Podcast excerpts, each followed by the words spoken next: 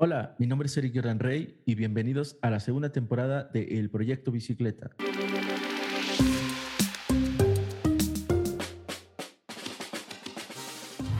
En este episodio invitamos a una de las figuras más queridas de la comunidad, el buen Eric Camacho. Eric es maestro en tecnologías de la información con especialidad en ingeniería de software por la Universidad Politécnica de Cataluña. Cuenta con más de 15 años de experiencia haciendo software, es speaker de talla internacional y actualmente trabaja como iOS Engineer en Spotify. En este episodio hablamos de sus inicios en el mundillo del software, algunos tips para crecer como desarrollador, la vida dentro de Spotify y algunas recomendaciones para trabajar en una Big Tech. Espero que lo disfruten y si algo fue de utilidad, por favor ayúdenme a compartir que queremos que esto llegue a más desarrolladores. Gracias y nos seguimos escuchando. El podcast de Eric Jordan Rey, un lugar para compartir experiencias e historias por el mundo del software.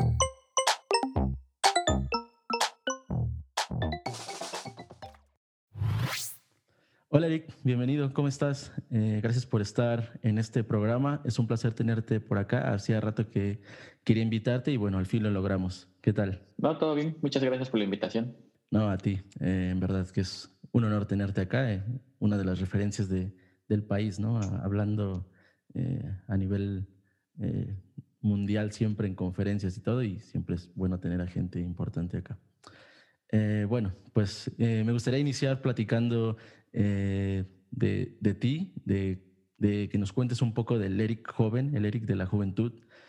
¿Por qué iniciaste a programar? ¿Cómo llegaste al mundo del software? ¿En qué momento decidiste que, esto era lo que querías hacer? Sí, creo que en mi caso nunca me lo planteé así como carrera ni nada, sino básicamente empecé a programar porque era lo que sabía hacer. Cuando acabé la escuela, um, estaba viendo dónde trabajar, no recuerdo, y vi que, ah, me la pagan bien de programador. um, y me iba bien en la escuela haciendo eso, ¿no? Y, uh, y sí, literal, o sea, cuando empecé a trabajar, me gustaba me gustaba estar programando. Eh, no me gustaba un poco todo lo demás de, que conlleva este trabajo, ¿no? Como estar en juntas, eh, eh, lidiar con usuarios y tal. Obviamente poco a poco fui aprendiendo más sobre eso. Pero siempre fue como más que una opción consciente, sino fue a donde me llevó, ¿no? y me gustaba hacerlo. Um, y pagaban bien, ¿no?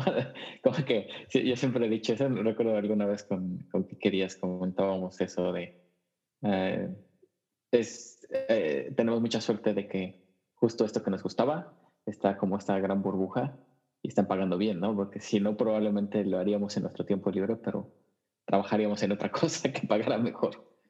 Ok. Y oye, pero ¿en qué momento o cómo llegas al software? O sea, estudiaste una carrera antes de la universidad, una carrera técnica de estas de, de bachillerato, preparatoria eh, o nivel medio superior que iba referente a, computación o alguna, algún tema de informática o cómo es que llegas ahí? Sí, en la secundaria llevé em, la, asignatura técnica de, programación, hacíamos Pascal, si recuerdo. Luego en la prepa, entré en la prepa de UNAM. Ahí no tanto, pero ahí empecé a hacer otras cosas, eh, sobre todo en, temas de videojuegos.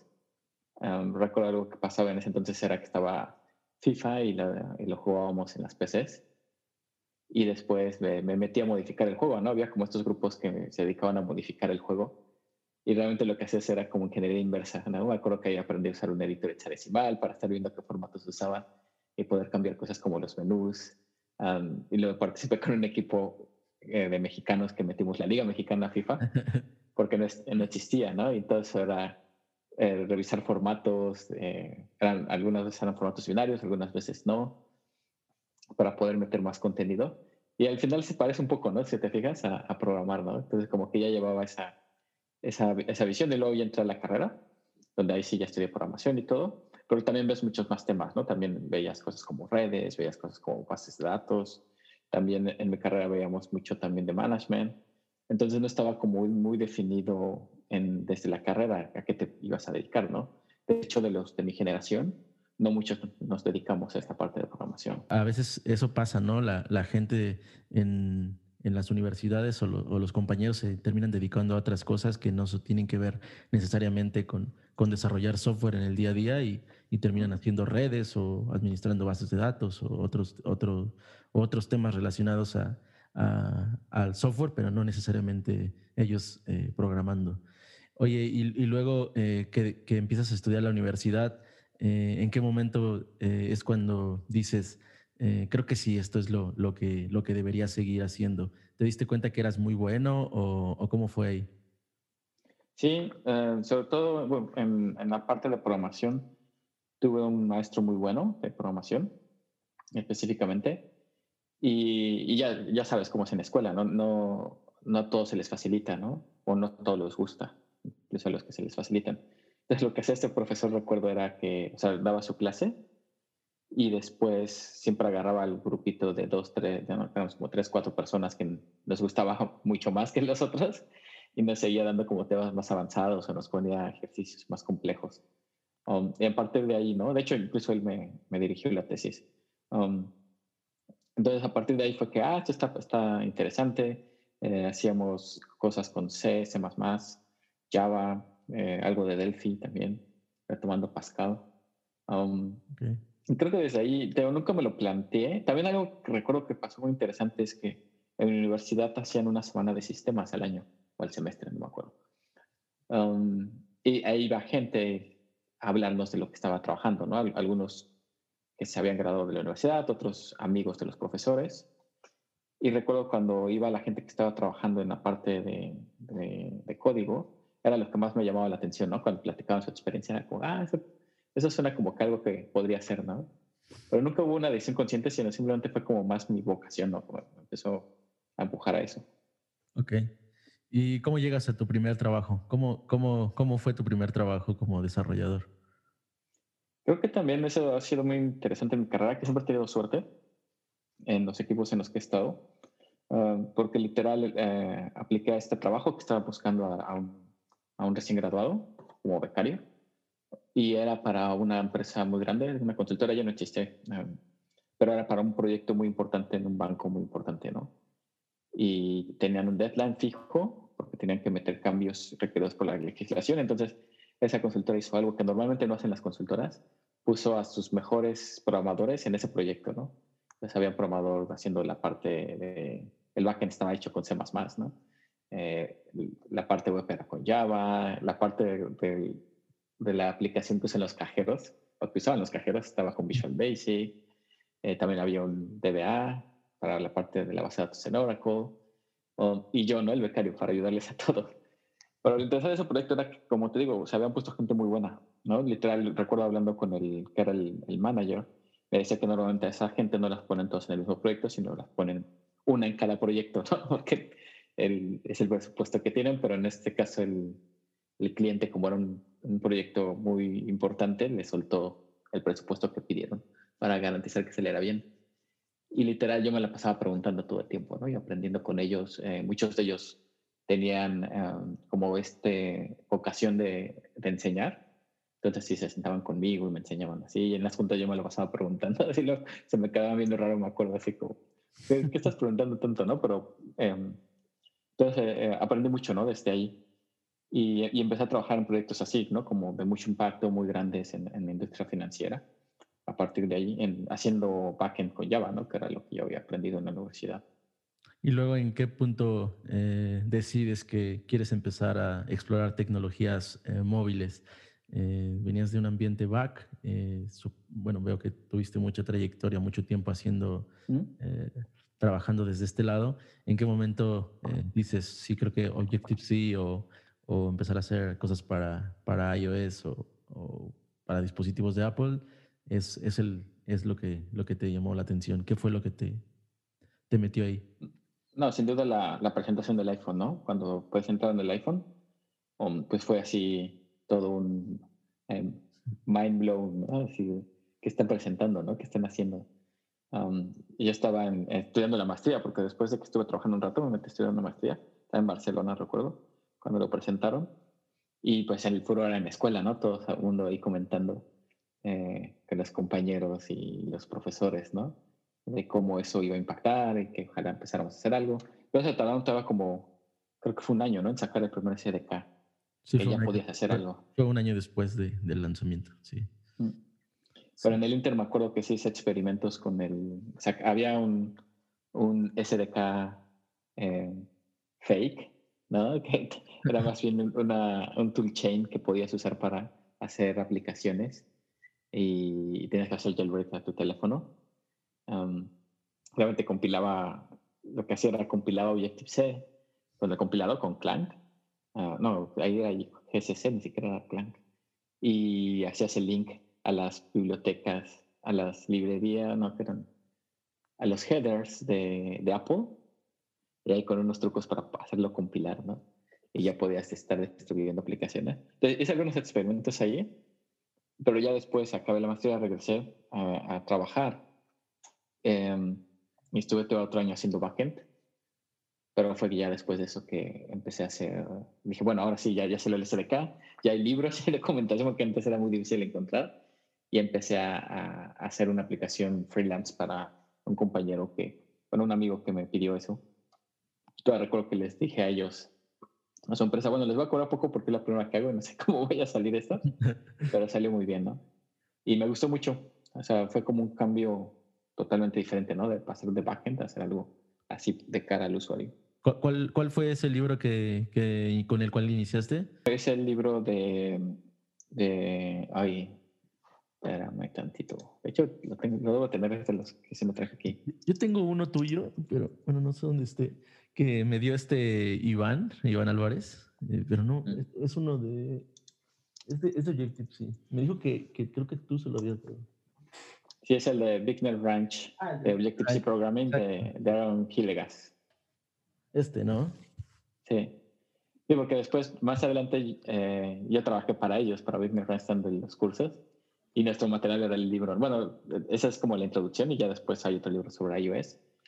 Pero ese sí fue el, el primero, ¿no? Y, explica muy bien cómo usar la plataforma de Objective-C. Sí, es bastante interesante. De, yo todavía lo, lo ojeo de vez en cuando y sí, sí tiene bastantes cosillas ahí que... bueno, yo vengo del mundo Android, entonces me ayuda mucho a comprender ciertas cosas que no, que no, que no tenía tan claras. Oye, y, a lo largo de tu carrera, pues eh, sé que has pasado en diferentes roles, ¿no? Has estado como backend, como mobile, eh, senior, becario, eh, manager. Em, ¿Cuál es el rol que más has disfrutado? ¿Qué es lo que, cada uno tiene sus retos, ¿no? Y cada, cada uno tiene sus, sus, cosas buenas y sus cosas no tan buenas, pero ¿cuál es el que tú has, más has disfrutado? Um, yo creo que sin duda eh, ser programador tal cual, ¿no? Recuerdo cuando, cuando entré aquí a, Spotify, eh, venía yo de ser manager, ¿no? Llevaba ya varios años siendo manager el primer día que pude estar todo un día programando sin juntas ni nada, nada más enfocado a, a resolver eh, alguna tarea que tenía en ese momento, fue así de, oh, sí, extrañaba mucho esto, ¿no? Claro. Claro, y, y, eso tiene eh, sentido porque a veces como, como manager en, nuestros roles eh, es menos código, ¿no? Es más ser este mentor y esta guía de tu equipo, pero eh, a, veces ya no estás tanto tú implementando la, la solución. Eh, entonces sí, comprendo bastante, bastante bien esa parte. ¿Y cuál, ¿Y cuál crees que fue el que te hizo crecer más como profesional? Um, es que creo que todos de, de, diferente forma, ¿no? Por ejemplo, cuando hacía estos proyectos en backend, um, algo que me quedó de esa época, ¿no? De, de, toda esa parte es hacer bien eh, el tema de cómo de arquitectura, los diagramas, ¿no? De cómo comunicas el diseño y la arquitectura de los sistemas a los otros compañeros, ¿no? Que es algo que haces mucho. Um, algo que me dejó también estar en startups, pues es el tema de ship it, ¿no? como esta urgencia de no tiene que estar perfecto, puedes empezar con, con una versión pequeña, con pocos features y luego irlo creciendo, ¿no? Sí. Eh, el tema de ser manager me ayudó mucho también a, a entender más como el otro lado, ¿no? De, de qué es lo que necesita la, empresa para crecer. Y necesitas realmente crecer a los, a los ingenieros, ¿no? A ingenieras. Eh, y entonces estar como viéndolo desde esa perspectiva, ¿no? ¿Qué necesitas para que tus, tus empleados o tus programadores sean mejores? Entonces creo que todos han aprendido bastante. Para ti es importante que un desarrollador eh, aprenda cosas no técnicas, es decir, que entienda eh, números o quizás conceptos más de, más, más de, métricas, KPIs y este, este tipo de, de, cosas que a veces como devs eh, intentamos subir un poco. ¿Tú crees que es importante para un dev aprender esto? Creo que es, depende de mucho de, cuál sea tu, tu, target, ¿no? Si estás haciendo el compilador de, de Swift, ¿no? ¿no? La respuesta es no necesitas saber nada de eso, ¿no? Si tu trabajo es estar haciendo como cosas de muy bajo nivel o, o, ese tipo de herramientas, pero la mayoría de las veces, o sea, en porcentaje, yo creo que el 80% de los programadores no estamos haciendo eso, sino sí estamos creando productos o creando sistemas que se usan en empresas. Y ahí sí es donde necesitas esta parte, ¿no? De, de saber cómo... Um, cómo mejorar, como la visión del producto tal cual, ¿no? la, parte de visión del producto. Hay, un consejo muy bueno que daba eh, la gente de Basecamp, um, que me gusta mucho, que, bueno, ellos ya sabes que Basecamp es esta aplicación para hacer como tracking de proyectos, ¿no? Entonces ellos tienen, dan, como parte de su producto, pues dan servicio al cliente, ¿no? Cuando te atoras con algo, no sabes cómo hacer algo. Entonces, como parte de, de la cultura que ellos tienen es que los ingenieros y ingenieras están un día, creo que al mes, en soporte técnico, atendiendo llamadas de usuarios. Bueno, llamadas o emails, ¿no? Ya, de usuarios. Y, y, el tema es eso, ¿no? Para que entiendas qué está pasando del otro lado, ¿no? O por qué es la urgencia, ¿no? ¿Por qué te pidieron cambiar de posición este botón, ¿no? Cuando tú piensas que está perfecto y ya cuando empiezas a escuchar lo que te están diciendo, entiendes mucho. Y es algo que a mí me, ha gustado hacer, incluso ahora en, Spotify, um, donde no puedo estar atendiendo contestando llamadas, pero sí me meto a los foros de usuarios o al subreddit y ver cómo, de qué se están quejando. Claro, o a las tiendas, ¿no? A leer las calificaciones y a ver comentarios. Eh, esa es una práctica que yo suelo hacer, que, que es curioso y, normalmente a, a veces eh, esperas leer un, un, comentario más de la aplicación y muchas veces es más calificando a la empresa o al, o al servicio, ¿no? No tanto de la, del, de la aplicación o, de, o del, del, software que te gustaría, no sé, por ejemplo, en mi caso me gustaría que me, me pusieran, eh, no sé, la aplicación, eh, no que me reporten un bug, pero más bien como que recibir su feedback, ¿no? Como esto sí sirve, esto no, creo que me estorba. Reddit es muy bueno para eso, ¿eh? En Reddit sí ponen ese tipo de cosas. Ponen, o sea, cuando algo les gusta, sí lo ponen así de, ah, esto está muy bien, o me gustaría que lo mejoraran así. Ya. Um, y también tenemos nosotros una página, community, punto Spotify y ahí tal cual ponen mejoras y la gente vota por ellas. Eso está bueno, sí. Oye, ¿y cuál es el, el contenido que tú consumes? Eh, esta es una pregunta que suelo hacer. Eh, me intriga mucho saber qué estás consumiendo ahora, qué, qué en qué estás interesado, eh, qué, qué, contenido es el que miras o si puedes compartir algo de eso. Sí, me encanta mucho, creo que dos tipos de contenido que están surgiendo. Bueno, y ya están como muy establecidos. Uno en eh, videos, YouTube, y me gustan de todo tipo, ¿no? La otra estaba viendo unos de System Design de backend, ¿no? Está genial como explican ahí eh, gente que está trabajando en, empresas grandes, ¿no? O que han hecho proyectos grandes. Um, pero también hay temas así súper, súper simples. ¿no? La otra vez que estaba buscando Istio, ¿no? Información sobre Istio, por ejemplo, ¿no? Esta Mesh Network para microservicios literal encuentras así de Istio en cinco minutos, ¿no? Porque primero quería saber qué era, ¿no? no, tenía ni idea. Y encuentras así videos de Istio en cinco minutos que te explican todo y ya después encuentras contenido muy avanzado enseñándote cómo usarlo, ¿no? Entonces me gusta mucho eso. En Swift eh, o en iOS también hay, hay cosas muy interesantes que están haciendo donde te explican, um, eh, hacen live coding, ¿no? De, de, vamos a crear una aplicación desde cero y vamos a usar este framework, por ejemplo, o esta arquitectura. Eso está muy interesante es verlo, verlos en vivo. Y el otro tipo de contenido que me gusta mucho son los podcasts. Um, sobre todo las entrevistas, me, me, ha gustado mucho, porque ahí está pasando algo interesante. Están haciendo entrevistas muy buenas a gente muy reconocida en la industria. Eh, y el tema con los podcasts es que como que todavía no son muy fáciles de buscar, ¿no? La puedes buscar por nombre de a quien entrevistaron, pero no, el contenido, ¿no? Y te encuentras ahí joyas, he encontrado joyas así de entrevistas a Ken Beck, por ejemplo, ¿no? Eh, donde habla mucho de, de que, el caso de Kendrick me encanta, ¿no? Es alguien de estas personas que definió todas las metodologías ágiles, ¿no? Que inventó junto con otros TDD, ¿no? Inventó la primera eh, biblioteca para hacer pruebas unitarias también y luego la biblioteca más usada para hacer pruebas unitarias en Java. Y, eh, entonces tiene como que esta visión muy purista de cómo hacer software y es eh, una de, si no es la única, no, no, recuerdo otra, persona que viene de ese lado como puro de, desarrollo de software y se metió a, un Big Tech, a Facebook. Facebook, claro.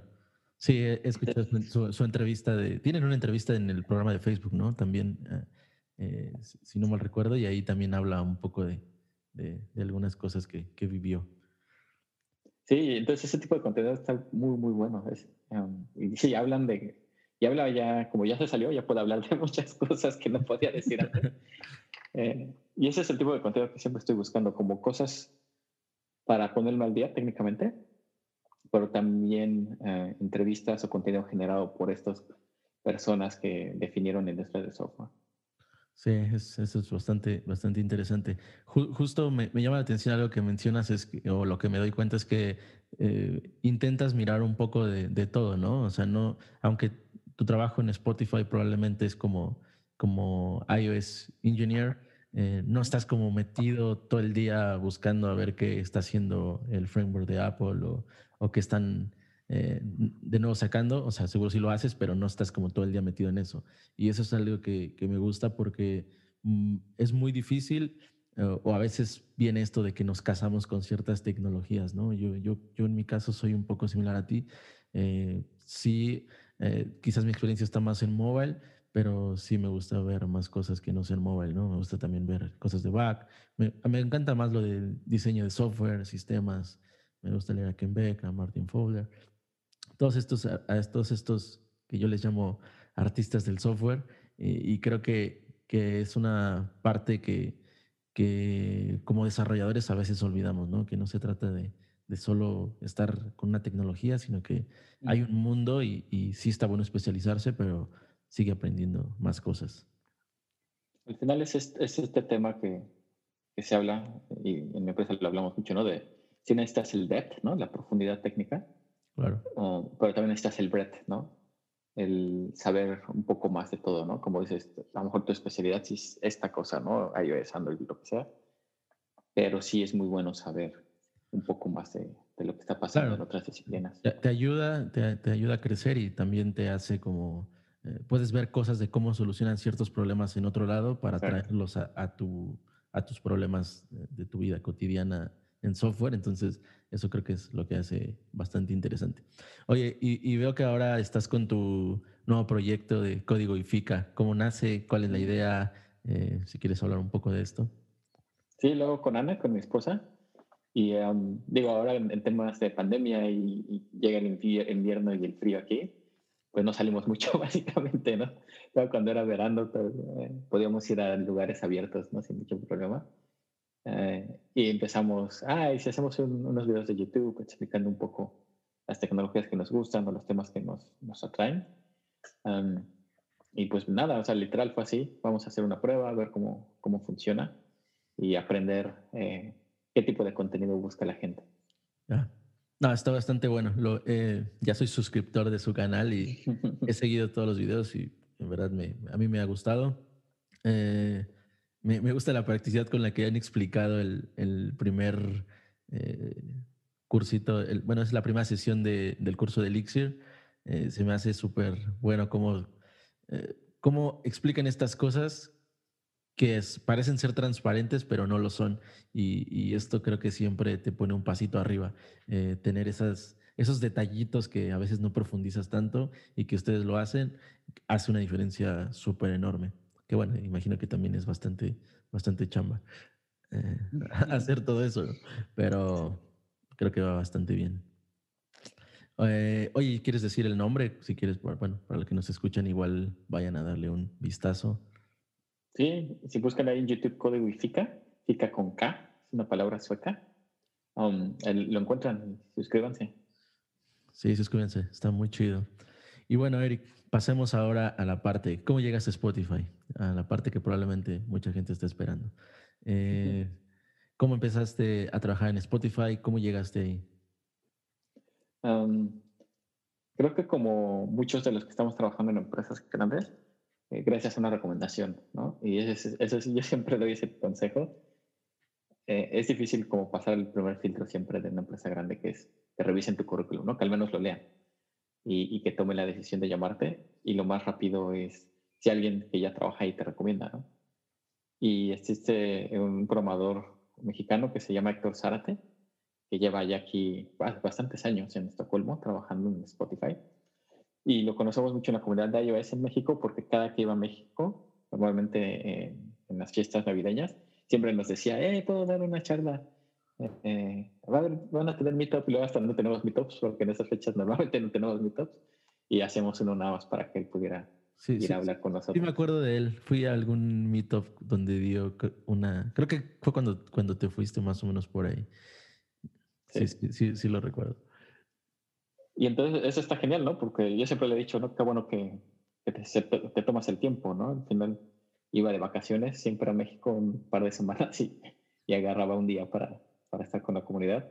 Y bueno, y, y él en la comunidad nos puso, en, en, el grupo de Facebook, hey, estoy buscando una persona para, para trabajar aquí, este, ¿quién se anima? Y ya le escribí, ¿no? Ya estuvimos hablando un poco. ya, ya habíamos hablado antes un poco, pero me, me preguntó más referencias y eso, y ya después me recomendó. Okay. Y bueno, y lo demás ya, ya te imaginarás, ¿no? Pues, estudiar para las entrevistas y, y, pasarlas, ¿no? Eh, pero, pero creo que lo primero fue eso, ¿no? Gracias a... Y también, ¿no? Yo creo que nunca hubiera pensado en trabajar acá en Suecia en esta empresa si no hubiera sido por el ejemplo de él, ¿no? ah, sí, sí, lo que nos ha hablado está muy interesante. Él ya lleva varios años, entonces no está mal, seguramente no debe estar mal. Justo eso te iba a preguntar. Eh, en el mundo del software sabemos que Silicon Valley es como el, como el sueño de, de, muchos. Eh, claro, a, a, mí también me, me agrada. Eh, no, no es mi top, eh, pero no, no, descartaría seguramente una oportunidad, claro, ¿no?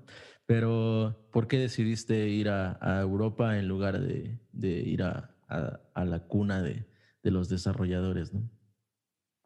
Creo que son varios temas, son temas como si cuando estuve en, en, mi anterior empresa, ¿no? Que teníamos, era originaria de San Francisco, aunque teníamos oficinas en México, iba mucho para allá, iba a los meetups cuando cada que estaba allá en San Francisco. Um, y, y, siempre cuento lo mismo, que algo interesante es que cuando hablaba con gente, tanto gente eh, eh, de nacionalidad estadounidense o, o, gente que había ido de otro país a trabajar ahí, les preguntaba, ah, ¿les gusta San Francisco? No encontraba uno que me dijera así, ¿no? realmente como que, y no solamente San Francisco, ¿no? sino como que esa área, la, la, mayoría de las personas lo ven como, ok, voy ahí porque tengo que ir ahí para trabajar en una empresa de ese tamaño, ¿no? En Big Tech. Eh, pero la verdad no es como el lugar más cómodo para trabajar por muchas razones. Claro. Eh, y yo al, al, a mi edad, ¿no? Este, este año cumplo 40 años, ¿no? Ya no quería ir a un lugar donde me hubiera tenido que mudar a los dos años, ¿no? Porque es lo que hacen muchas personas. Van allí, um, trabajan, y ya que tienen experiencia y ya que tienen ese currículum, a lo mejor ya pueden convencer a su empresa de, ah, ok, ya no voy a estar aquí, puedo mudarme a otra ciudad que esté más eh, adecuada a lo que yo busco. O literal, si no los dejan, ya como tienes eso en tu currículum, sabes que te contratas donde, donde sea, ¿no? Yo, yo tengo una bromita ahí con, con, unos amigos donde cuando te preguntan, ¿qué, ¿qué hay en San Francisco? Nada, pura carretera y empresas de tecnología, o sea, no hay nada. Sí, y luego todo el tema de Trump que estaba ahí gobernando. Entonces yo estaba buscando algo más a mediano plazo o a largo plazo incluso, ¿no? Entonces no me hubiera molestado si hubiera sido más joven, ¿no? Yo dije, ah, pues si me voy dos, tres años a ver, a ver cómo funciona y si no funciona, pues no hay problema. No, ahora ya, ya sí estaba buscando algo más como, no, quiero un lugar donde pueda estar más tiempo sin estarme preocupando por porque la ciudad no me gusta, o porque hay problemas de migración, porque llega un presidente que puso todo patas arriba, ¿no? Eh, sé, que, bueno, tú dijiste o, lo has mencionado, que, que hiciste tu maestría en, en, Cataluña, ¿no? Si no mal recuerdo, en Barcelona. Eh, eh, vivía ahí enfrentito del campo, ¿no? Me atravesaba la, qué, qué bueno. la avenida. yo, yo, llegué a jugar en el, en el, campito de que está afuerita, en las, eh, porque no trabajaba en Shipset, pero sí, es bastante bueno. Eh, oye, pero, o sea, tú viviste, creo que esta experiencia de estar ya en otro país y, y al menos, aunque fue por, por estudiar, ya lo tenías, ¿no? Pero ¿por qué crees que una persona, eh, no sé, de México o de cualquier otro lugar, eh, Latinoamérica o no Latinoamérica, eh, debería buscar una experiencia como, como esto? ¿Por qué crees que es importante? ¿Qué crees que es lo que te ha dejado a ti, más allá de, de, ser desarrollador? ¿Qué crees que, qué crees que es lo que has aprendido de, de poder ir a otro lugar y, vivir de otra cultura? Creo que es el, tema de de el cambio de perspectiva, ¿no? Sobre todo, por ejemplo, aquí en Europa, comparando cómo funciona comparado contra Estados Unidos, porque en México tenemos la ventaja y la desventaja de que estamos junto al país más grande del mundo. Entonces, muchas veces cuando pensamos, ah, ¿cómo podemos hacer mejor las cosas o cómo podemos progresar? Y miramos nada más al vecino, ¿no? Estados Unidos y pensamos que es la única forma de hacerlo, ¿no? Por eso tenemos semanas de 80 horas a la semana, ¿no? porque no, así lo, dijo Elon Musk. y en Europa tienen otra perspectiva, ¿no? Y entonces no, no, quiero decir que sea mejor, simplemente te puedes dar cuenta que hay otras formas de hacer bien las cosas. y, no lo, y no lo sabes hasta que estás ahí, lo ves, ¿no? Y ves cómo funcionan y, entonces puedes ir eh, mejorando tu criterio para elegir cómo, cómo hacer cosas que funcionen en tu contexto. Sí, incluso dentro de mismo Europa, ¿no? Es muy diferente. Bueno, al menos en mi caso también tuve la oportunidad de estar en Barcelona y en Londres y ver cómo era la, la cultura de trabajo en Barcelona es muy diferente en Londres. Eh, no sé, por ejemplo, algo que me sorprendía mucho en Londres, siento que eh, eran muy, como muy rectos y muy formales y muy puntuales, con, muy estrictos con sus horarios y, en Barcelona no, no era tanto así. O sea, sí eran estrictos también, pero no tanto. Sí había como un momento donde se echaban su retita de FIFA o jugaban el pink o, algo de esto, o el futbolito, pero en, pero en Londres no era tanto así. O sea, era como solo los viernes después de las 5 y era ese momento donde todos platicaban, echaban una cerveza y luego ya, fum, vámonos a un pub y luego ya todos a dormir. Pero sí hay ese, o sea, yo sí vi esa diferencia entre, entre ambos estando dentro de mismo Europa, ¿no?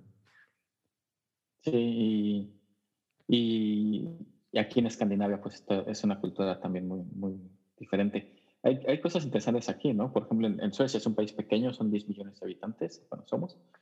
En Estocolmo, que es la capital, ah, hay un millón. Y ya si cuentas la, el área metropolitana, somos 2 millones, ¿no? Pues es muy pequeño, ¿no? Creo que hay más en esta palapa. Nosotros estaba haciendo esa, esa comparativa y creo que sí. Y, um, y aún así producen muchas empresas, ¿no? Para ese tamaño. ¿no? De aquí salió Skype, ¿no? Eh, de aquí salió Minecraft. De aquí, aquí está Candy Crush. Es otra de las empresas de moda. Y otras empresas que son muy relevantes en, en Europa, que a lo mejor no son tan conocidas. Hay Seattle, que se usaba mucho en México cuando me fui para pagar donde eh, eh, este año, eh, algo que me llamó mucho la atención, por ejemplo, es que em, Estocolmo, Estocolmo, la ciudad, fue la tercera ciudad con mayor inversión a empresas de toda Europa. ¿no? En primer lugar fue Londres, segundo París, que son literal las dos ciudades más grandes de Europa en, en número de habitantes. Londres creo que tiene como 8 o 10 millones, París tiene como 6, ¿no? Y en tercero Estocolmo, que tiene nada más dos, ¿no? Y desbancó a Berlín, que tiene también como 6 millones. Eh, y, entonces, a pesar de que es pequeño, se está produciendo mucho, muchas empresas y mucho eh, software aquí. Y, con otra cultura totalmente de trabajo, ¿no? Distinta a la americana. Claro. Oye, ¿y qué es lo que más has, uh, qué, qué, crees que es lo que más has aprendido de, de estar en Spotify o, o, de haber llegado a una compañía Big Tech tan grande?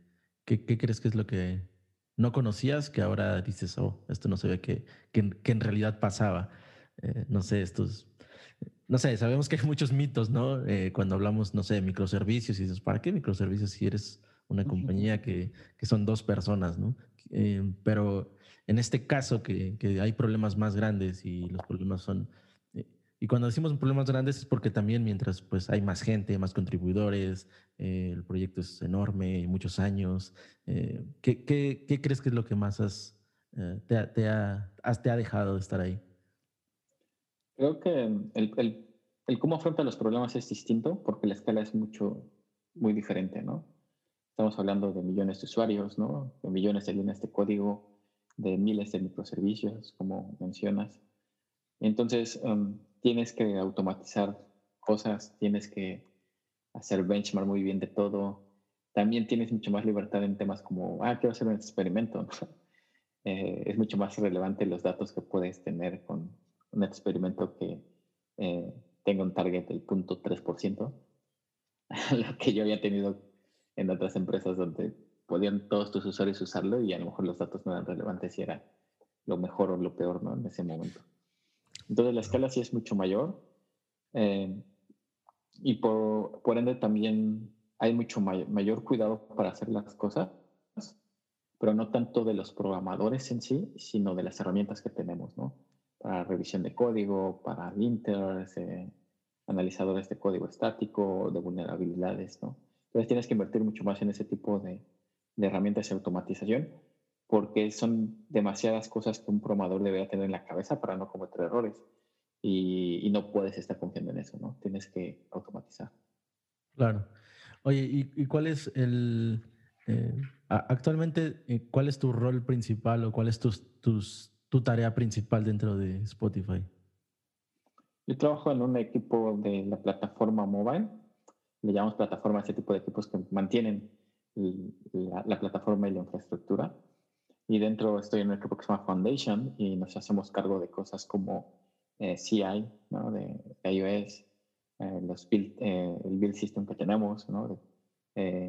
también la estructura del proyecto, linters, analizadores de código. Básicamente intentamos que, que tú cuando te, te pongas a, a, meter código a la aplicación de iOS de Spotify, um, sea todo painless, ¿no? Literal, abres el proyecto, se carga Xcode y ya puedes estar programando. Claro, hacerle la vida más fácil a, a otros eh, compañeros, básicamente, ¿no? Mm, sí. Ok. Y, y, y en estos equipos, eh, ¿cuál es el reto que, que tienen eh, más fuerte con, o, o qué crees que, qué es lo que más agrega valor de lo que ustedes hacen? siempre lo hemos dicho como bueno, el reto principal es las herramientas de Apple no escalan a proyectos de este, de este tamaño, ¿no? Entonces tienes que estar buscando cómo hacerlas escalar o, buscando herramientas alternas o construyéndolas si no existen.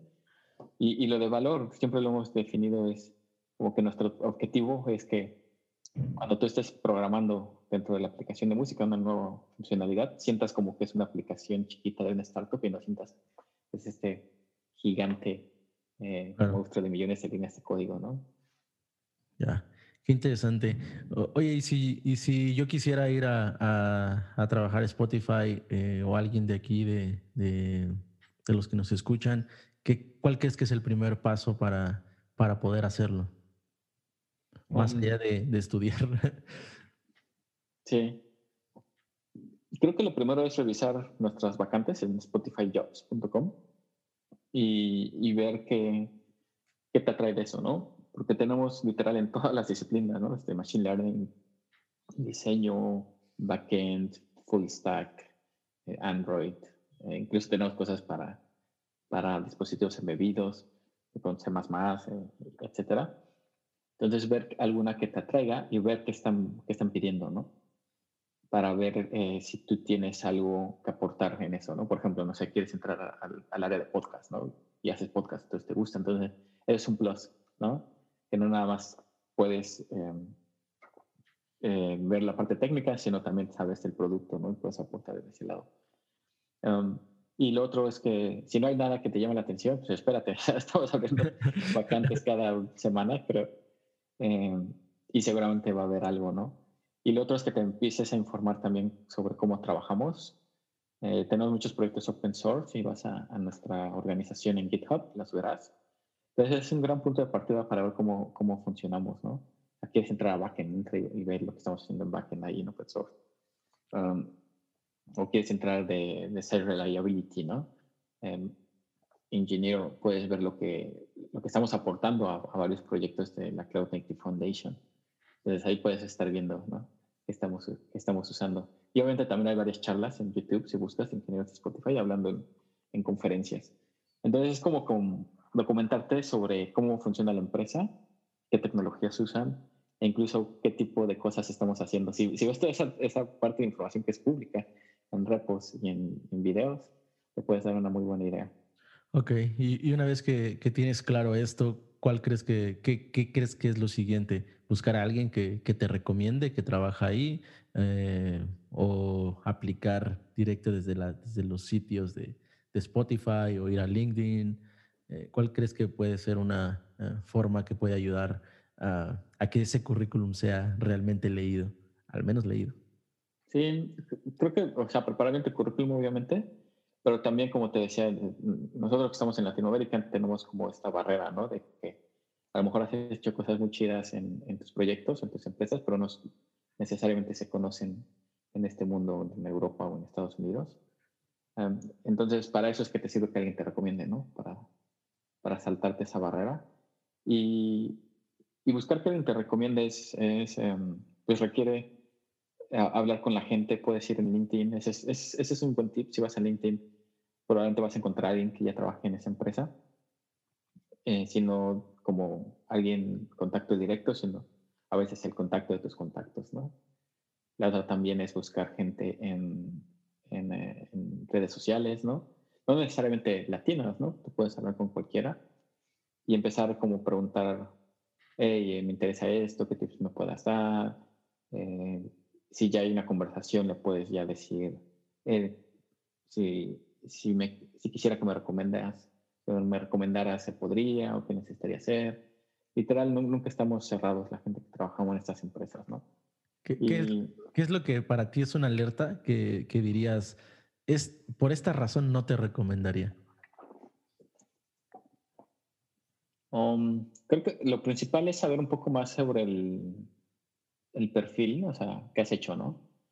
Entonces puede que sí no seas el adecuado, ¿no?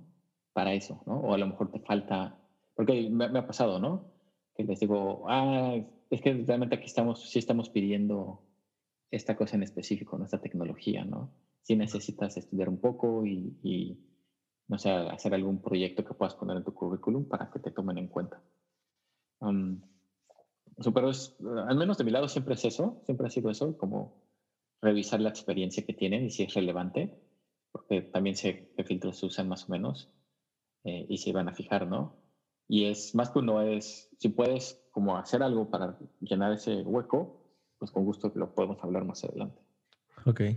Oye, y si pudieras dar algún tip de sé que tú participas en los procesos de, de hiring de Spotify eh, entrevistas muchos developers y muchos candidatos. Eh, si tuvieras un, un, tip top, ¿cuál darías? Practiquen. Eh, eso se nota mucho cuando entrevistas a, las personas, cuando alguien tiene mucha práctica y cuando no, porque haces, como en todos lados, ¿no? O sea, no es porque seas malo, es porque no tienes suficientemente práctica haciendo este tipo de entrevistas Em, y la única forma es eso, ¿no? Puedes, ya hay incluso plataformas, ¿no? Te pagas y puedes practicar con gente, pero también puedes entrar a, a comunidades. Hay una comunidad que se llama DevZ, devs.com, eh, la, pueden encontrar así en Twitter y en GitHub, Devs Community, que es de programadores mexicanos que te ayudan a practicar ese tipo de, de entrevistas. Porque es muy diferente cuando proyectas confianza y proyectas um, incluso cuando hay algún error en tu código o algo así, proyectas que tienes eh, la situación bajo control, ¿no? Claro. A cuando no, a cuando te pones nervioso porque no has practicado. Sí. Um, y no sabes cómo responder y etcétera. Yo, yo, he fallado en varias entrevistas y, y creo que eh, mi conclusión es esa, que no, no simplemente, no, a, a, siente, primero sientes ese dolor de que de plano no, no sé o de plano qué, qué necesito sí. eh, y te sientes un poco mal, pero después cuando lo, lo empecé a pensar mejor y, y, con más perspectiva, fue es que realmente, eh, no sé, por ejemplo, a mí me gusta mucho el triatlón, entonces si quiero correr más, si quiero mejorar en la bici, si quiero nadar mejor, tengo que entrenar un montón. Entonces creo que el, en el software es lo mismo, ¿no? Si tú quieres ser mejor, eh, quieres hacer una mejor entrevista, pues practica una entrevista.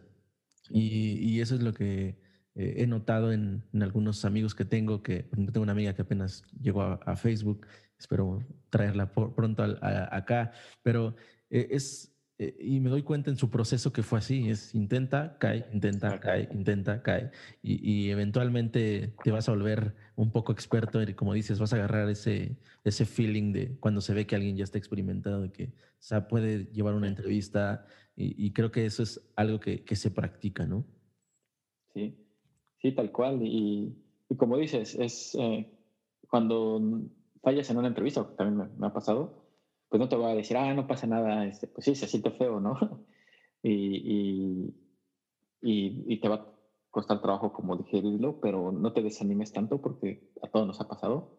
Y velo como que, ah, fue la primera vez, no importa, ¿no? La segunda, la tercera pasa, ¿no? la otra vez estaba hablando con, con eh, el de Let's Sweet Podcast, Pete, que nos estaba contando, ¿no? De hecho, tiene un podcast sobre ello, donde habla de que aplicó a Facebook y llegó a la, a la última entrevista, ¿no? Que es ya cuando vas en sitio. Y, y, ya no se quedó, ¿no? Pero mente está genial, ¿no? Que literal tu primera vez llegues hasta ese stage. Es que la verdad es que tiene todos los skills necesarios, ¿no? Y que falló por X o Y, pero la segunda vez seguramente la va a poder pasar sin problema. Sí, sí, justo eso. Es, es, el, es un tema de, de, como decimos, ¿no? Practicar y eventualmente debería darse el resultado. Oye, y también eh, últimamente, o bueno, hace poco tiempo estuviste involucrado en un proyecto open source y, antes de, hablar del proyecto en sí, me gustaría que, nos contaras cuál es ese proceso que tiene Spotify para poder hacer una librería o un tool interno, eh, liberarlo a, como open source la idea es que puedas justificarlo del lado de, del impacto en la comunidad, ¿no? Y básicamente es hacer como tarea previa, de los, en este caso de mi, equipo, los que hicimos el proyecto, de hablar con otras empresas para ver si hay interés. Porque si no hay interés, realmente no vale la pena sacar un proyecto porque al final es algo que la empresa tiene que poner recursos, ¿no? Y, y, si hay interés, pues literal ya te, te dan todo, ¿no? En, en, Spotify también tienen como varios ah, niveles de, de, apoyo dependiendo del tamaño del proyecto. Entonces, por ejemplo, para el nuestro pusieron a los diseñadores a crear el logo, eh, a los diseñadores a crear el micrositio, alguien de comunicaciones a, a ayudarnos con los copies del micrositio, etcétera, ¿no? Les brindaron toda la, toda la ayuda y ya nos, y se vuelve un proyecto de la, de la empresa, ¿no? Lo adoptan como todos y ya no es solo el equipo de Eric con una idea eh, muy buena, eh, sino ya se vuelve un, un, proyecto de la compañía, ¿no? Sí. Ya. Oye, y, y bueno, ¿qué, ¿qué, es esta herramienta? ¿Por qué surge? Eh, ¿Viene de ti, de tu equipo? ¿Qué problema se, querían solucionar? ¿O cómo se dan cuenta que que necesitaban esta herramienta y luego dicen, bueno, pero pues también la podemos liberar para, para más personas. Lo que estábamos intentando hacer cuando, cuando entré a la empresa, ¿no? En 2018, era em, añadir soporte a Swift en la aplicación. Y como te digo, cuando haces cambios grandes en aplicaciones tan grandes es muy riesgoso. Y algo que queríamos monitorear era el impacto que ese cambio va a tener en lo que llamamos la experiencia de nuestros desarrolladores, ¿no? le llamamos Developer Experience o también le llamamos Journey, Developer Journey. Um, queríamos ver cómo iba a impactar. Y en, en, cuando trabajas en plataformas de Apple, tu herramienta principal es Xcode. Y Xcode es muy bueno en el sentido de que te da muchas métricas sobre lo que estás haciendo, mucha información sobre lo que estás haciendo, pero dentro del IDE. eh, y comentábamos, ah, sería muy bueno tener esa información fuera, ¿no? Que la pudiéramos analizar, ¿no? Literal, meter a, a, nuestros pipelines de datos y analizarlo um, para tener métricas duras sobre, el, eh, sobre el, la experiencia de, nuestros programadores. Porque obviamente hacemos encuestas, eh, hablamos con ellos, pero esa es una parte para medir la experiencia. Lo otro que necesitas es tener observabilidad sobre lo que realmente está pasando, ¿no? Claro. Con nuestros programadores. Y esa parte de observabilidad está muy, muy bien metida en temas ahora de backend, pero en temas de mobile no. Y menos en temas de experiencia de, de, desarrolladores. Sí, y en general en la industria, ¿no? No solo en Spotify, no hay mucho monitoreo de... Se habla en, algunas, en algunos lugares de, ah, cuánto tiempo tarda eh, en compilar tu build de, de, Android, de, de, iOS y demás, pero no hay, no, hay, no hay certeza de estos números, sino eh, solo es como muy de, feeling, ¿no? O dices, ah, ya, ya, ya compilan la aplicación más rápido, ¿no? Porque te pusiste así con tu timer. Claro. Pero esa es la experiencia de todos, ¿no? Imagínate, tenemos como 130 programadores iOS, ¿no? En la empresa. Ah, ¿Cuál es la experiencia de ellos, no? Claro. y entonces, al final, lo que termina haciendo en, los hack days que tenemos va a ser la ingeniería inversa a Xcode para poder extraer esos datos. Y saqué una herramienta para hacerlo que se llama Xilog Parser, que la sacamos open source en 2019 y de una charla en, en el Alconf en San José en, California, hablando de ella. Entonces, eh, eso le dio momentum a la herramienta. Varias empresas empezaron a usar, otras empresas de Big Tech. Pero internamente, pues eso como que resuelve la primera parte, ¿no? Extraer los datos. Ahora, ¿cómo los envías a un pipeline? ¿no? ¿Y qué haces con esos datos? Y eso internamente nosotros empezamos con Eximetrics y lo construimos, ¿no? Todo el equipo. Eh, eh, y lo empezamos a usar para precisamente medir eso. Y ya después de un año, como ya vimos que estaba estable, porque obviamente tuvimos varios bugs y varias iteraciones de esta herramienta, eh, pues varias empresas nos empezaron a decir, ¿no? Oye, si ya, ya lanzaste esta parte, ¿no? La, como la primera parte, pero ya como la, la solución completa, eh, tienen algo, lo van a sacar. Incluso otra empresa, una empresa de Londres precisamente, hizo una herramienta interna muy parecida, porque ya la necesitaban, ¿no? Eh, y fue cuando con eso ya conseguimos como el visto bueno para hacer la, open source, ¿no? Ya toda la suite completa. Ok. Oye, ¿y, y cómo, o sea, en, cuando empiezan a trabajar en, en Eximetrics, ¿en qué, ¿en qué tiempo lo hacen? Eh, es decir, tú trabajas como iOS Engineer dentro de Spotify y no sé si, bueno, seguro lo conoces, el, el este 80-20 de, de Google, donde dice un amigo que es 100-20, el 80% trabajando, 20% en, como en algo que, que a ti te llama la atención, pero eh, en tu caso, en Spotify también tienen este 80-20 o este 100-20, o cómo, cómo dividen o cómo le dan ese tiempo, eh, no sé, por ejemplo, si tenías un proyecto de diferente para mejorar la experiencia de, tus, de, de tu equipo, pero sale este proyecto, como dicen, no, bueno, sí le vamos a dar eh, este tiempo a Eric para que pueda trabajar en Eximetrics, o simplemente lo trabajan en part-times, o cómo lo hacen. Tenemos, eh, dependiendo del área, en mi área tenemos Hack Days, que son dos días al mes que ocupas para eso. Y puedes hacer lo que quieras, ¿no? O sea, literal, no sé, ah, quiero aprender Rust, y te pones a ver tutoriales de Rust, ¿no? Eh, no tiene que ser necesariamente algo relacionado a tu trabajo eh, y no tiene que ser algo que, que puedas, incluso que termines, ¿no? A lo mejor fue, eh, me puse a intentar hacer esto, no funcionó, ¿no? ya, eh, hay, muchos learnings, nada más por intentarlo, lo puedes compartir con tu equipo. Pero a veces salen ese tipo de cosas, ¿no? Yo, yo empecé a investigar sobre cómo hacer este ingeniería inversa y resultó que sí se podía y luego construí una prueba de concepto de cómo se hacía, entonces ya con eso, al final de los hack siempre hay un demo, ¿no? Donde le presentas a tu equipo o, o a veces a toda el área. Entonces fue así de, Bien, sí funciona. Entonces ya si mi manager, ah, ok, entonces ya hay que hacerlo bien, ¿no? Entonces ya lo metes al roadmap de tu equipo. Qué chido, qué chingón que sí les dan ese, que tienen ese espacio para poder eh, meter estas, este tipo de, de, proyectos. Eh, el Hack Day a mí también se me hace una de las cosas más eh, divertidas porque aparte de que es, es te ayuda a aprender algo, eh, hace como que no sientas este feeling de estar estancado en algo, ¿no? Porque cuando estás trabajando como en un producto, puede, puedes pasar mucho tiempo metido en, en, lo mismo, con las mismas tecnologías, y pierdes un poquito el contexto de lo que está pasando afuera. Y creo que con este Hack Day es el momento perfecto para, para poder eh, investigar algo que, como dices, no ni siquiera tiene que ver con, con mobile, puede ser de back, de lo que tú quieras, pero el chiste es que aprendas algo, y eso creo que te hace un, una, te da una buena experiencia de, como, como dev y también te pone, eh, creo que es parte de, la, de lo que te da un poco de felicidad de trabajar en una compañía así, ¿no? Y hay, un tip muy bueno que aprendí de el líder de toda el área de ingeniería. se llama Tyson Singer. Él cuando llegó, porque lo cuenta, cuando dan una conferencia, cuando entras, tienes como eh, conferencias con todos los líderes, ¿no? Y él lo cuenta en la piedad.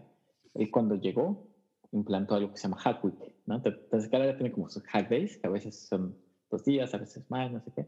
Pero a nivel de empresa tenemos la Hack Week, que es cada año. Y ahí sí es toda la empresa siendo, se detiene y todos están hackeando, ¿no? En diferentes ideas. Y de ahí salieron cosas como Discovery Weekly, por ejemplo. Ah, la aplicación Spotify for Kids. Ah, han salido iniciativas que se convirtieron luego en grandes eh, productos dentro de la empresa. Porque es lo que pasa, ¿no? Tú ves un, montón de gente talentosa, pues bueno, saber qué hacen, ¿no? Y salen cosas muy buenas. Entonces creo que eso es algo que puedes replicar en, en empresas a todos los niveles, ¿no? Incluso en startups. Puedes tener toda una semana y a ver qué hacen tus ingenieros y tu gente de producto. qué chistoso. Qué, qué, qué, qué curioso, ¿no? Eh, es que me estaba acordando de la aplicación esta de, de Spotify Kids. Eh, y, te iba a preguntar, Mugay estuvo ahí, eh, ella, ella estaba en ese, en ese hack day o ella entró después cuando ya estaba el proyecto? Ella entró ya que, habían, que estaban armando el equipo, o sea, ah, porque estaban armando un equipo para hacerlo bien y ella fue cuando entró. Sí, ahí solo como contexto, ella, ella era mi manager en, Londres. qué, curioso. Eric, eh, bueno, pues vamos a pasar a otra sección, que es la, la de las últimas ya del, del, programa. Es una sección nueva, eh, se llama Tecleando Monerías. Mm.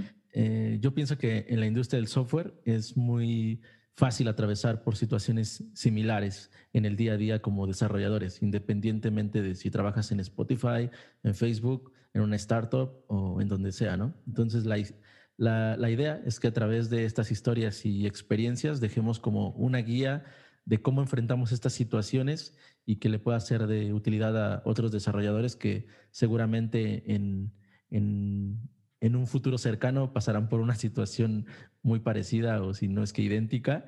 Eh, así que básicamente trata de que tú nos platiques una historia técnica o no técnica en la que hayas estado involucrado, que te haya marcado, ya sea porque fallaste o porque te tocó ponerte la capita de superhéroe.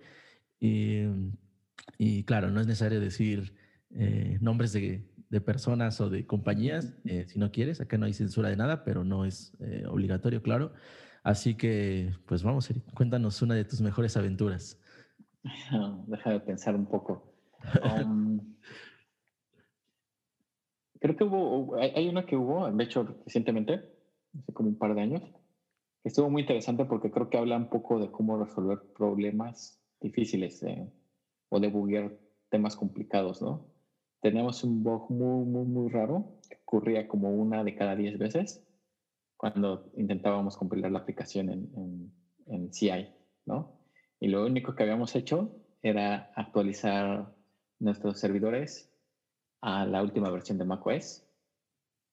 Eh, y era muy, muy extraño porque en, alguna etapa del proceso lo que hacíamos era tomar así como, no sé, 100 diferentes em, bibliotecas estáticas que ya habíamos compilado y hacerle linking con la aplicación grande, ¿no? Es algo que es como trivial, ¿no? Es como el último paso, ¿no? Si ya logras que cumple todo y hacer esa parte de, linking, no, esperas grandes problemas y ahí fallaba, ¿no? Y fallaba con temas de que decía, no se encontró este archivo, ¿no? O sea, una de las bibliotecas que, que quería hacer el linking. Y, y este, hicieron un problema eh, trivial, pero literal a mi equipo le, nos tomó como tres semanas resolverlo, ¿no? O sea, ya estábamos así, ¿no? Cada, cada estando, pero así. Y, y bueno, ¿cuál es el estatus? No, no le hemos dado, ¿no? y todos así desesperados. Eh, eh, coincidió que yo, eh, fue cuando fui al Alconf a dar mi charla, entonces justamente estaba la WWDC, que es de los pocos lugares donde puedes hablar con los ingenieros de APU. Entonces mis compañeros me dijeron, vete allá y habla con ellos, ¿no? Y yo no tenía, es, ahí entras por lotería, ¿no? Yo no tenía entrada, pero alguien me prestó una y para ir a hablar con los ingenieros que llevan esa parte y llevarles el caso y, y se contaron cuatro y no, no, no, hubo forma, ¿no? De que supieran qué estaba pasando. Ok. Eh, y lo que hicimos fue como varios intentos, ¿no? O sea, alguien dijo, bueno, ¿qué pasa si en lugar de hacer eso, em, cambiamos la forma en que construimos la aplicación, ¿no? Y, alguien empezó a intentar hacer eso, ¿no? Y alguien, otro intentó hacer esto, otro, ¿no? Yo estaba intentando hacer otras cosas. literalmente lo que hicimos fue como brainstorming de maneras de... Primero lo que hicimos es entender bien cómo estaba funcionando esa parte de nuestro proceso de construcción del app, ¿no? O sea, literal así lo que incluyó hablar con ingenieros que habían trabajado en eso como cinco años antes. y que están en la empresa, ¿no? Entonces, lo primero fue como entender bien cómo funcionaba, ¿no? lo segundo fue como eh, hacer brainstorming de ideas de cómo solucionarlo, ¿no? Y, e intentar reproducirlo en otro proyecto, que se lo hizo uno de nuestros ingenieros, y no hubo forma de reproducirlo, no sabemos por qué. Eh, y, entonces fue, si, parte de eso, ¿no? De entender realmente qué está pasando, lo siguiente es que puedes entender qué, es, qué está ocasionando esa bug. Y para esto la forma más fácil es reproducirlo en un caso mucho más simple. Si tienes un caso simple que lo pueda reproducir, ya casi está resuelto, ¿no? Nosotros no logramos eso en este caso en específico. ok. Este, eh, pero bueno, lo, pero si ya entiendes qué está pasando, puedes ver qué variables están afectando esa parte de, de, linking, ¿no? Em, y al final, la forma de, darle la, encontramos una forma de darle la vuelta, ¿no? Eh, y que todo está ahí mi código ahí de, que dice, este es por un bug súper raro, por favor no lo muevan, intenten quitarlo. Pero al final era una combinación rara de que en esa nueva versión de macOS cambiaron el sistema de archivos, ¿no? Um, y eso combinado con una parte muy específica de cómo hacemos el linking, no funciona bien. Y de hecho era un bug de macOS, no era un bug de Xcode, ¿no? que era lo que estábamos intentando resolver, o de linker, ¿no? Incluso bajamos el linker, lo compilamos a mano porque es código open source. Intentamos reproducirlo, poner trazas, ¿no? Debuguearlo. Y, eh, fue, algo de macOS. Nos tomó tres semanas, pero ya fue, no quedó resuelto, fue de, de, de fiesta, ¿no? Y, eso es lo que tienes que hacer, ¿no? Cuando encuentras esos Hazen box, ¿no? Esos box que están ahí y a veces no. La única forma es así, ¿no? Eh, y también entender que, no, que es un trabajo de equipo y que todos van a tener ideas y alguna de esas va a funcionar. Sí, una, una, un consejo que, que me daba un, un, cuate cuando recién empezaba a desarrollar eh, y me encontraba con este tipo de box que es muy, muy común, ¿no? Cuando inicias que que te atoras bastante. Y, me decía, pues es que intenta cosas diferentes. Si intentas lo mismo siempre, vas a tener siempre el mismo resultado. Eh, simplemente prueba diferentes caminos. Si esto ya no te funcionó, pues prueba cada solución que se te ocurra. Eh, y luego que ya encontraste como un poco cómo solucionar, ahora busca la manera en que eso lo puedas mejorar. Y, y creo que ese es el, el, camino que al menos yo intento también seguir un poco, ¿no? Cuando pasa un bug de estos, pues intentas, lo que siempre intentas hacer, pues es replicarlo, ¿no? Primero entender por qué pasa y, y luego eh, intentar buscar la solución o las posibles soluciones. Eh, pero sí, es, es mucho de, de, persistencia también, ¿no? y quitar variables, ¿no? Claro. Puede haber ocho cosas que ocasionen eso. Haz un caso simple más con tres, um, que pueda reproducir el bug um, e intentar entender qué está pasando, ¿no? Justo lo, que mencionas, ¿no? Que, que estuvieron eh, trabajando en, o estuvieron intentando eh, ver diferentes soluciones, hicieron un brainstorming de, de, todo lo que estaba pasando y al final se dieron cuenta que ni siquiera tenía que ver con Xcode, ¿no? Sino era, era una parte eh, tercera que no tenía nada que ver de, realmente con lo que ustedes estaban, digámoslo así, tocando. Sí. Pasan estas situaciones pero a veces las, las, compañías se ponen un poco tensas cuando un problema eh, suele llevar mucho tiempo. Eh, en, en, tu caso, en, en, esta compañía donde haya pasado, ¿sientes que hubo este, este, este tema? ¿Sentiste algún momento presión de, de que ya tenía que quedar? O, ¿O, sentías como el apoyo de todo el equipo y de la compañía de, ok, vayan con calma, tiene que salir? Eh, ¿cómo, ¿Cómo es en ese aspecto? Sí, en este caso siempre lo que se hace en, en Spotify es el tema de de servant leadership, ¿no? O sea, literal, los que están, los que no son ingenieros de tu equipo, managers o los jefes de ellos, la postura es, eh, ¿necesitas algo más? O sea, como ahora que te mencioné, ¿no? Que incluso hablamos con ingenieros que habían estado ahí viendo esa parte hace varios años, fue gracias a eso, ¿no? ellos dijeron, ah, sí, esa parte pues, la trabajó hace tantos años tal persona, déjame hablar con, con él o con su manager para ver si, porque ni siquiera estaban en la oficina de Estocolmo, ellos estaban en otra oficina, para ver si, si tenemos ahí una sesión de una hora, este, porque esto es prioritario y ellos se encargan de hacer ese tipo de cosas, ¿no? Entonces siempre es como darte eh, opciones, ¿no? O, que tú les digas, ah, si necesito esto, ellos es conseguirlo. Um, hay presión, pero creo que la presión era más interna de que es frustrante, de que no puede que no, funcione esto, ¿no? Se siente horrible, ¿no? Esa sensación de ir a, dormir o, o, intentar sacarlo de tu cabeza un poco, de, que estás haciendo otra cosa y, te acuerdas de, ah, puta, ¿y cómo se resolvía este, este ¿Por qué sale y le estás dando vueltas todo el tiempo? Se siente eh, horrible. ya. Oye, ¿y, cuál, ¿y cuál crees que es el aprendizaje que, con el que te quedas de esa situación? Um, creo que ahí el tema que hicimos muy bien fue involucrar a todos, ¿no? Eh, esa parte la está viendo uno, solo de nuestros ingenieros, que es más senior que, yo y que otros compañeros que estábamos en ese entonces. Y creo que él tomó la decisión correcta de alzar la mano y decir, esto no pinta bien, vas a necesitar más ayuda, que necesito que todos me, me ayuden eh, y necesitamos empezar a ver opciones, ¿no? Eh, y eso es lo principal, ¿no? No, no hay que ser héroes, sino es, tarea de equipo, ¿no? Y entre todos va a ser más, más rápido avanzar. Exacto, eso es, eso es muy importante. No se trata de, de, de ser un, el superhéroe de la noche, sino eh, mejor buscar apoyo y que entre, que entre equipos siempre suma más, ¿no? O es más Creo que cuando, cuando hay héroes en una empresa es que la cultura está mal sobre todo en startups, ¿no? A lo mejor en algunas empresas sí, se ajusta, pero en startups de tecnología, cuando estás dependiendo de héroes, eh, no va a escalar eso, no, escala.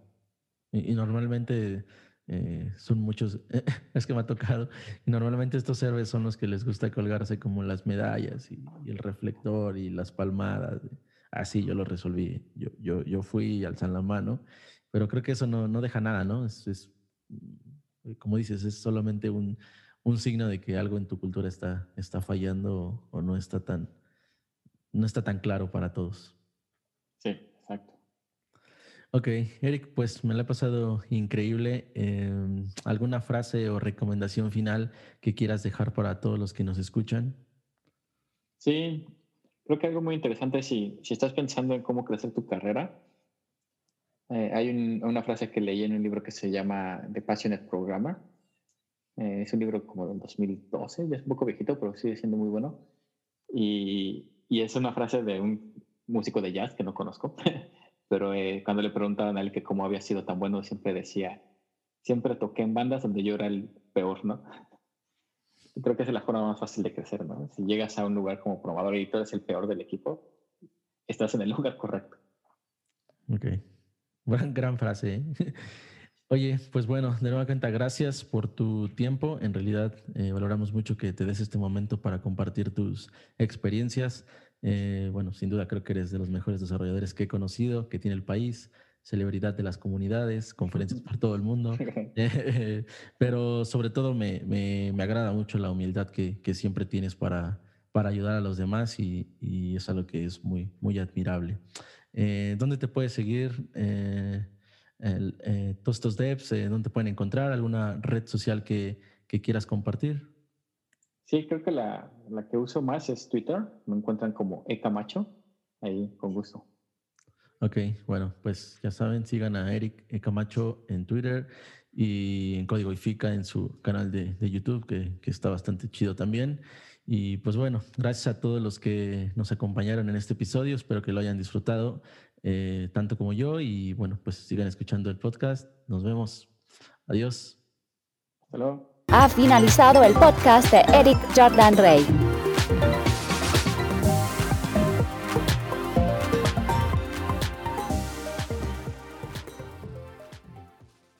Adiós.